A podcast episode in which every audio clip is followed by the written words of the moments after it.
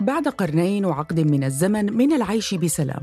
السويد تحذر مواطنيها من إمكانية نشوب حرب بعدما قطعت شوطاً كبيراً على طريق الانضمام إلى حلف شمال الأطلسي. حامل الجنسية السويدية من مواليد عام 2005 من ذكور وإناث مدعوون للالتحاق بالخدمة الإلزامية سواء كانوا من مواليد السويد أو من حاملي الجنسية السويدية. في الفترة الأخيرة خصصوا أموال لتنظيم حملات توعية بين الأجانب لمفهوم العسكرية الجديد اللي موجود في السويد أو المفروض يكون موجود بعدة دول تانية.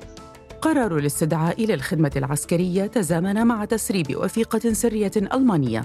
تتحدث عن خطط روسية لشن حرب على دول الاتحاد الأوروبي. اكتشفت بأن العتاد العسكري الألماني مترهل لماذا تستدعي السويد مواطنيها من مواليد عام 2005 للخدمة العسكرية الإجبارية؟ وكيف انعكس تسريب الوثيقة الألمانية ورغبة السويد بالانضمام إلى حلف الناتو على قرارات ستوكهولم العسكرية؟ بل ربما على عواصم أوروبية أخرى. وما هو وضع المهاجرين ذوي الأصول العربية من كل هذه التحركات؟ أنا كنان الشريف وهذا بودكاست زوايا من سوا بودكاست. مر عام ونصف العام على تقديم السويد طلب الانضمام لحلف شمال الأطلسي. وهالشي شكل تغيير جوهري بسياسة الحياد التي تعتمدها السويد منذ قرون في مجال الدفاع والعلاقات الدولية.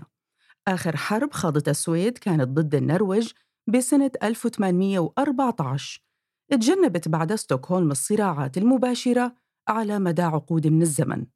والآن منذ مطلع العام 2024 تخيم على البلاد مشاعر بوجود صراع محتمل. مسؤولون حكوميون حذروا المواطنين لوجوب إعداد أنفسهم لحرب قد تفرض عليهم. على جميع سكان السويد الاستعداد للحرب. بهذه الكلمات حذر القائد العام لقوات الدفاع ميكائيل بيدين من وضع خطير جدا يمكن أن يصبح أسوأ بالنسبة للسويد. رئيس الوزراء السويدي أولوف كريسترسون بالتاسع من الشهر الفائت أعلن عن إعادة بلاده تفعيل واجب الخدمة المدنية الإجبارية وكانت السويد أعادت العمل بالخدمة المدنية الإلزامية اعتبارا من التاسع عشر من يناير الجاري بعد توقف دام 15 عاما.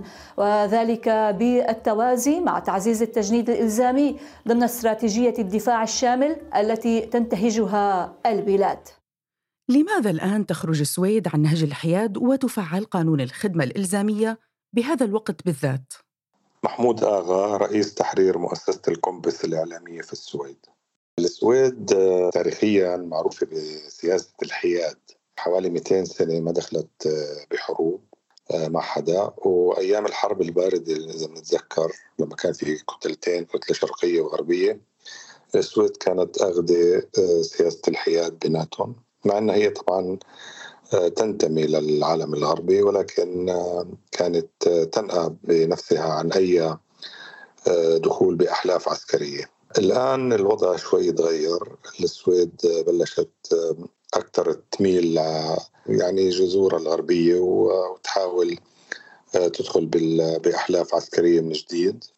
مثل ما ما بعرف الناس اللي بتتابع أكيد بتعرف إن السويد عم بتحاول بكل قوة إنها تدخل بالناتو. رغبة السويد بالانضمام إلى حلف شمال الأطلسي نشأت بعد اندلاع الحرب الروسية على أوكرانيا في فبراير من العام 2022 وشعور التهديد الذي تعيشه الدول الأوروبية المجاورة بسبب تلك الحرب. يعني محمود بنقدر نفهم الآن أنه قرب انضمام السويد إلى عضوية الناتو هو السبب وراء قرار الحكومة السويدية تفعيل قانون الخدمة الإلزامية الوطنية. الدخول للناتو بتتطلب التزامات كثيرة. بتطلب إنه يكون في خدمة عسكرية بتطلب إنه يكون في منشآت عسكرية ميزانية تسليح عالي السويد كمجتمع وكشعب غير معتاد على هذا الخطاب العسكري أو لهجة الحرب. في تصريحات نارية كانت من حوالي 10 أيام أو أسبوع وكأن الحرب على أبواب السويد. عم بتقول إنه لازم بشكل عاجل الشعب يكون مستعد للحرب. يعني تصريحات آه، شوي حتى المعارضة السويدية انتقدتها إنه في تهويل يعني لصورة التهديد. يعني للسويد كانت مغالى فيها وانها كانت أكبر من الواقع حسب المعارضة وحسب سياسيين وصحفيين محللين عسكريين. وكأن الحرب فعلا على الأبواب. وهذا الشيء الشعب السويدي والمجتمع السويدي غير معتاد عليه على الإطلاق. وبالتالي فعلت السويد قانون الخدمة العسكرية اللي بنص على أنه من يبلغ من العمر بين 17 عاماً إلى 70 عاماً عليه الانضمام للجيش في حالة الحرب. ما يدور في بالي وحابة أعرفه أنه بالسنوات ال 13 الماضية ونتيجة للحروب حصلت موجة لجوء من دول الشرق الأوسط مثل سوريا والعراق لأوروبا. ما يعني أنه الكثير من السويديين هم من أصول مهاجرة. وحصلوا على الجنسية السويدية فكيف بتم تصنيفهم بالاستدعاء الإلزامي للخدمة العسكرية؟ هل هناك تصنيف مختلف لهم؟ قانون الخدمة العامة طبعا هو الخدمة العسكرية يعني هي جزء من الخدمة المدنية العامة وهذا قانون جديد يلزم سكان السويد كل حدا ساكن بالسويد من عمر 16 سنة ل 70 سنة أن يدافع عن السويد في حال طبعا تعرضت لهجوم. هذا ينطبق على السكان حملة الجنسية وغير الجنسية. ولكن الخدمة العسكرية الإلزامية لازم يكون في جنسية سويدية. وبغض النظر يعني حامل الجنسية شو أصله أو من أي بلد جاي ولا شو خلفيته ينطبق عليه القانون صار عمره 18 ومعه جنسية سويدية آه، صار أو صارت يعني حتى الإناث طبعا. السويد هي الدولة اللي يمكن مش الوحيدة يمكن هي الدولة الثانية اللي بتطبق قانون الخدمة الإلزامية العسكرية على الإناث تماما كما على الذكور. يعني اللي عم يخطر ببالي كيف عم يواجه أبناء المهاجرين والأهل فكرة الاستدعاء للخدمة الإلزامية خاصة بالحديث عن حرب قادمة بأوروبا؟ وهدلون الأهالي هن هربانين من حرب وأخذين أولادهم من صراعات وحروب وقتل يعني هل لو اعترضوا في سماع لهم؟ يعني هن عملوا دراسات آه، تبين إنه الاصول الاجنبيه أو المولودين من أبوين أجانب مثلا تجاوبهم مع الخدمة الإلزامية ضعيف أضعف من اللي مولودين في السويد. السبب الرئيسي كان هو الأهل يعني الأهل ما كانوا آه، كانوا يخوفوا أولادهم مثلا مثل ما تفضلتي سؤالك بمحله أكيد إنه إحنا هربانين من حرب ولا شو مثلا بدك تروح على الجيش مرة ثانية يعني بالنسبة للسويد يعتبروا الخدمة الإلزامية هو واجب آه، يعني من حافز داخلي وهو جزء من المواطنة السويدية. طالما أنت أخذت مواطنة سويدية فأنت ملزم أنك تدافع عن السويد آه، إذا سنك وعمرك ووضعك الصحي آه، يسمح بذلك. فما عندنا هاي الاستثناءات ولا بتخطر ببالنا يعني. ولكن إني شافوا من الدراسات إنه الأجانب أو اللي ابائهم اجانب فقلة الوعي هذا بمسألة مفهوم التجنيد العسكري هي عقبة من العقبات اللي بتواجهها السويد. وفي الفترة الأخيرة خصصوا أموال لتنظيم حملات توعية بين الأجانب لمفهوم العسكرية الجديد اللي موجود في السويد أو المفروض يكون موجود بعدة دول تانية مشان يوعوا مين؟ يوعوا الآباء. نجحت طبعا لحد ما أعطت نتائج هاي الحملات. بلشت الصورة تتغير. هلا كونك كونك انت معك جنسية سويدية وابنك معه جنسية سويدية صار مثله مثل أي سويدي آخر. القانون ينطبق عليه تماما مثل ما ينطبق على السويدي اللي ابا عن جده هو سويدي. ما بنظروا إنه مثلا كان بحرب أو هربان من حرب السويد الآن بترتب أمورها العسكرية استعدادا لأي حرب محتملة مع روسيا وكذلك تفعل بريطانيا وألمانيا بعدما سربت صحيفة بيلد الألمانية واسعة الانتشار. وثيقة عسكرية سرية ألمانية. تشرح سيناريوهات خطط روسية محتملة لشن حرب على الدول الأوروبية في العام المقبل. وبحسب السيناريو الذي يتم الاستعداد له فإن روسيا ستتهم بحلول يناير 2025 الحلفاء الغربيين بالتخطيط لتحركات ضد نظام بوتين. ولهذا السبب ستحشد موسكو قواتها في دول البلطيق وبيلاروسيا بحلول مارس 2025 فهل تأخذ الدول الأوروبية الوثيقة السرية الألمانية المسربة على محمل الجد؟ زاهي علاوي صحفي مستقل في ألمانيا ومتابع للتطورات السياسية والعسكرية في أوروبا طبعا الوثيقة تتحدث عن الصيف القادم وشتاء 24 25 أن يكون هناك تجهيزات عسكرية روسية أن تطلب روسيا تجهيز أو طلبت 200 ألف جندي للخدمة العسكرية إرسال 50 ألف منهم خلال الصيف إلى شرق أوكرانيا وكذلك أيضا محاولة مهاجمة بعض دول حلف الناتو. هذا هو السيناريو المتوقع وهذا ما احتوت عليه الوثيقة وبالتالي لابد من تجهيز رد الفعل المحتمل على أن يكون هناك جاهزية لدى دول الاتحاد حلف الناتو دول حلف الناتو. بما فيها ألمانيا أن يكون هناك جاهزية وأن لا تكون هناك مفاجأة.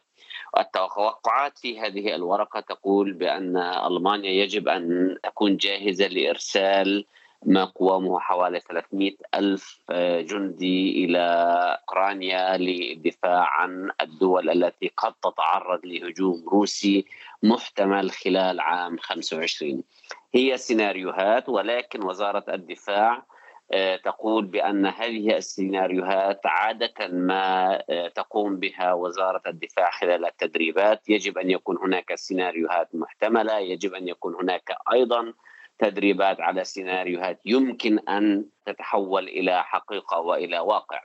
طيب زاهي ما هي المؤشرات لدى ألمانيا على أن لروسيا مطامع في شن حرب عليها وعلى الدول الأوروبية؟ روسيا الآن في حالة حرب مع أوكرانيا. يعني ألا يشكل ذلك ضغط عسكري ومادي على موسكو؟ موضوع التدريبات وموضوع الجاهزية أو الجهوزية لدى الجيش الألماني لم تأتي من فراغ خاصة وأن حرب أوكرانيا والهجوم الروسي على أوكرانيا لم يكن في الحسبان ألمانيا لطالما نفت أن يكون هناك آه، احتمالية لوجود هجوم آه، روسي على أوكرانيا وتفاجأت بأن الحرب وقعت وأن الهجوم الروسي وقع وكان هناك أيضا تسارع في الأحداث وانهارت العلاقة ما بين الدب الروسي وأوروبا برمتها وألمانيا على وجه الخصوص، ألمانيا لطالما حاولت أن تلعب دور الوسيط ما بين الولايات المتحدة ما بين روسيا وكذلك أوكرانيا من أجل آه، عدم وقوع هذه الحرب. ولكن المفاجأة وقعت والحرب وقعت وأصبح هناك هجوم واقعي على الأرض. الأمر الذي فاجأ الساسة الأوروبيين والألمان بشكل خاص. خاصة وأن آه، التوقعات لدى الساسة الألمان وفي وزارة الدفاع الألمانية بشكل خاص كانت بأن روسيا لا تنوي الهجوم على أوكرانيا ولا بأي حال من الأحوال وأن هذه مجرد آه، تحليلات ومجرد تسريبات أمريكية وبالتالي لم يكن هناك استعدادات للحرب. مع آه، بدء المعركة الروسية على أوكرانيا ودخول روسيا على أوكرانيا اكتشفت ألمانيا بأنها بحاجة ماسة وبشكل مستعجل لإعادة هيكلة داخل الجيش الألماني. اكتشفت بأن حتى العتاد العسكري الألماني مترهل بأن الجيش الألماني غير جاهز لأي معركة، كان هناك منذ سنوات آه، إلغاء الخدمة الإجبارية، تخفيف مصاريف وزارة الدفاع الألمانية، كل هذا آه، بدأت ألمانيا تعض أصابع الندم عليه وبدأت بإعادة حساباتها بشكل عام. زاهي الوثيقة الألمانية المسربة تشير إلى احتمال حصول هجوم سبراني روسي على بعض الدول الأوروبية وأيضا على الولايات المتحدة الأمريكية. كيف تتعامل باقي الدول الأوروبية مع ذلك؟ هل ترى فيه مبالغة؟ آه، لا هي مش مبالغ فيها هذه التوقعات يعني الاتهامات لسه موجودة إنه روسيا تدخلت في الانتخابات الأمريكية، تدخلت في بعض الانتخابات الأوروبية. روسيا اتهمت أيضا آه، بإنها تدعم بعض أحزاب اليمين المتطرف في أوروبا.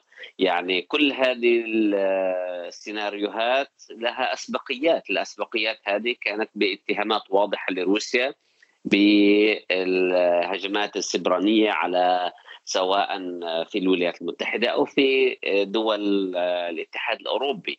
آه، الهجمات السبرانية يعني كانت دائما محور الحديث والاتهامات المتبادلة ما بين روسيا والاتحاد الأوروبي، يعني أن يكون هناك هجوم سبراني آه، على بعض الدول الأوروبية آه هذا لم يكن مستبعد في يوم من الأيام.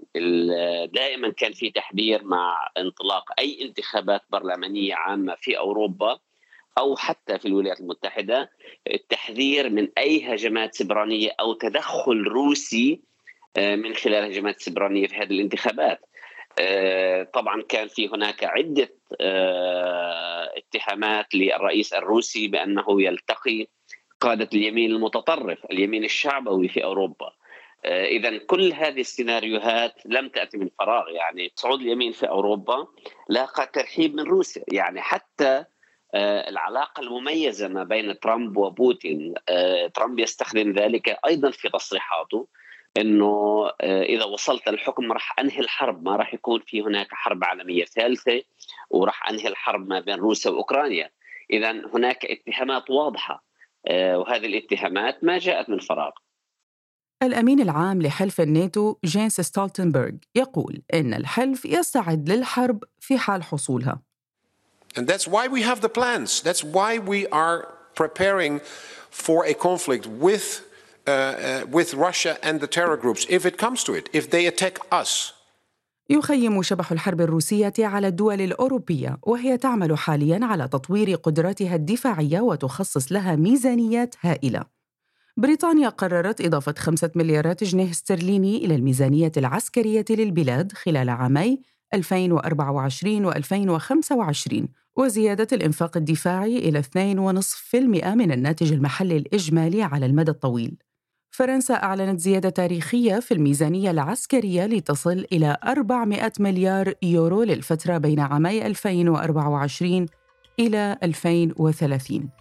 ألمانيا زادت موازنتها العسكرية للعام الحالي بنسبة 3.4% عن العام الماضي لتناهز 52 مليار يورو تضاف إلى صندوق مخصص لتمويل الجيش بقيمة 100 مليار دولار كذلك قررت السويد زيادة إنفاقها العسكري إلى 2% من الناتج المحلي الإجمالي بحلول عام 2026 وستستدعي 20 ألف مواطن للخدمة الإجبارية خلال هذا العام. فهل تعتبر كل هذه الاستعدادات مجرد إجراءات وقائية أم أنها تنذر بحرب وشيكة مع روسيا؟ كان هذا بودكاست زوايا من سوا بودكاست من كتابة وإعداد كنان الشريف. مراجعة وتدقيق مينيرفا داغر. ميكساج ميراس عريان الإشراف العام لسوا بودكاست محمد فاروق عبد الرحمن. وأنا كنان الشريف. إذا أعجبكم ما نقدمه الرجاء تقييم الحلقات على منصات الاستماع للبودكاست.